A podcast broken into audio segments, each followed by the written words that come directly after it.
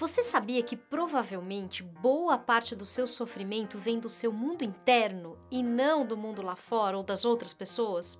Ó!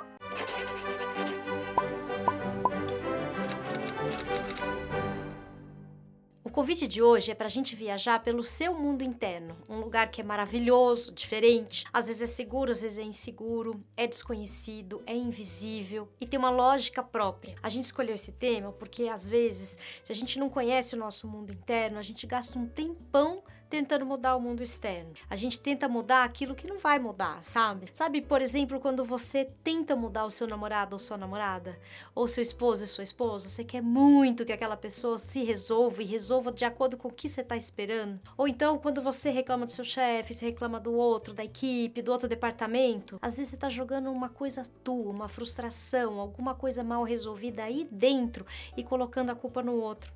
Ou então descontando na comida, descontando no consumo. Gente, angústias, raivas, ódios, ansiedades, de onde vem tudo isso? É bem possível que possa estar vindo do seu mundo interior, de conflitos conscientes ou inconscientes que você está enfrentando e que poderia resolver. A gente sempre fala de mundo interior aqui no canal, mas a gente nunca dedicou um programa inteiro sobre o tema. É isso que a gente vai fazer, a gente vai conhecer melhor, saber o que significa e quais são as instâncias que tem aí dentro, né? Do que se trata essa história. Dá para falar desse assunto a partir de diversas teorias, de diversas opiniões, mas a gente escolheu falar a partir do que a ciência tem a dizer sobre isso. Quando a gente está falando de mundo interno, a gente está falando da estrutura psíquica e anímica que nos compõe, é a parte imaterial da gente. Exemplos da parte imaterial são o seu nome, o meu nome, o nome das coisas, quer dizer, a linguagem.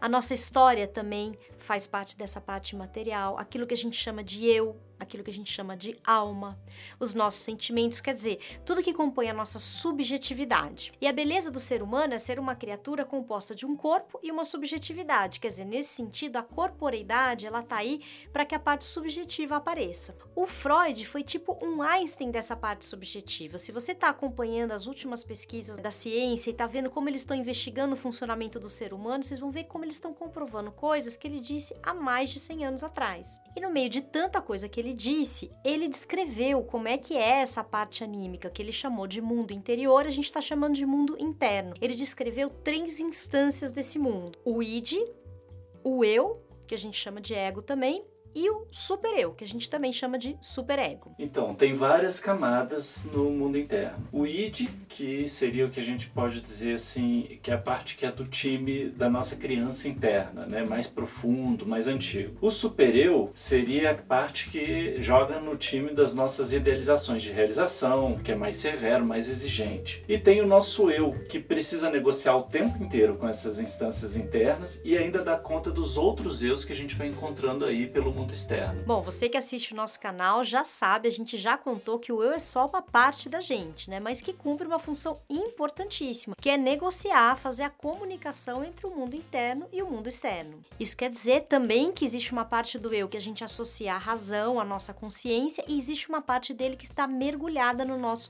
inconsciente. Então, olha só, gente, é a partir do eu que a gente se reconhece e reconhece os estímulos que recebe do mundo externo. É a parte que a gente sente como contínua no tempo, quer dizer, a partir do eu que a gente conta a nossa própria história. É também a instância psíquica que, na maioria das vezes, comanda a nossa capacidade de executar movimentos físicos, corporais, básico. E também é a partir do treino do nosso eu que a gente desenvolve a capacidade de focar a nossa atenção ou de buscar experiências e conhecimentos na memória. Essa parte consciente do eu é que é responsável por fazer o exame da realidade e verificar se tem alguma ameaça ao nosso organismo. O eu, ele também responde a estímulos internos do id, que é a parte mais, a instância mais antiga, mais primitiva, tá com a gente desde que a gente nasce. E é dela que se origina o nosso eu. O problema do id, gente, e por isso que a gente precisa desenvolver um eu, que a única lei que ele obedece é a lei do prazer, né? Olha que delícia! Mas já imaginou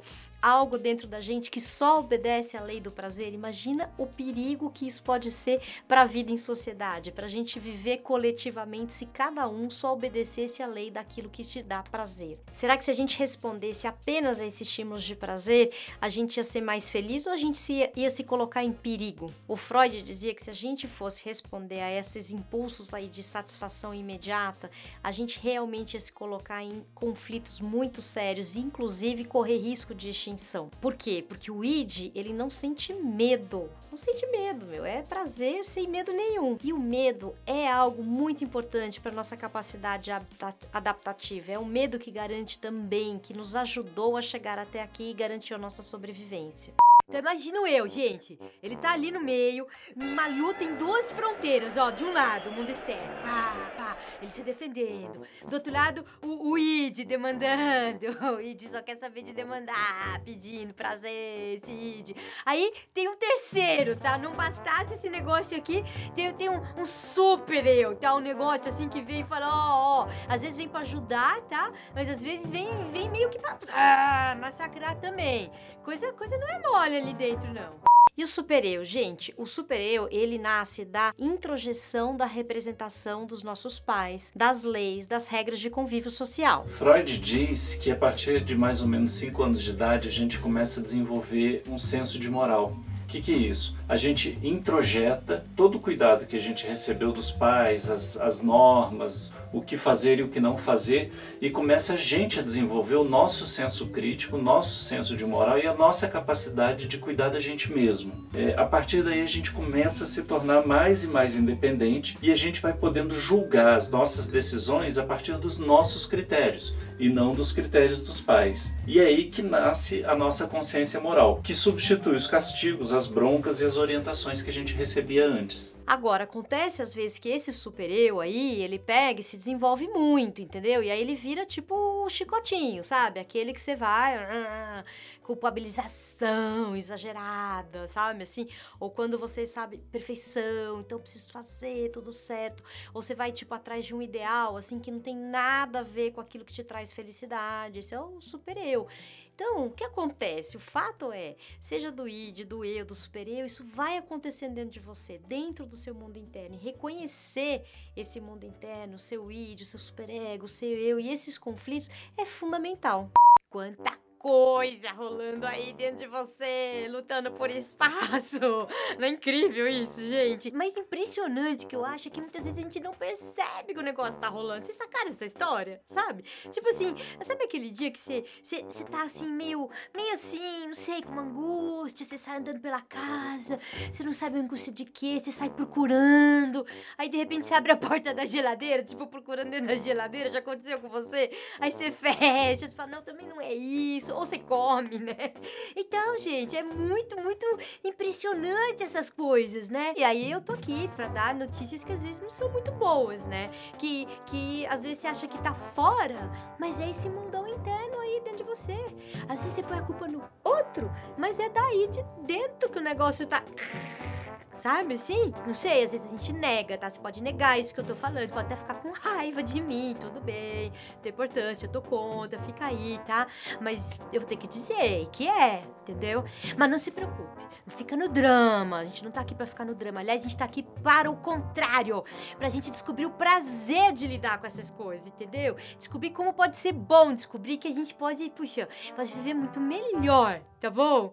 Vale a pena investir nessa jornada de autoconhecimento. Você vai ver quão vasto, quão lindo, quão vivo é o teu mundo interno. As coisas vão ficar mais transparentes, como se você tirasse um monte de véus diante dos seus olhos e a sua visão ficar mais nítida. Então é isso, gente. Cuidar daquilo que te faz bem. Se você gostou desse vídeo, curta, comente, compartilhe. Estaremos aqui semana que vem falando de relações simplificadas.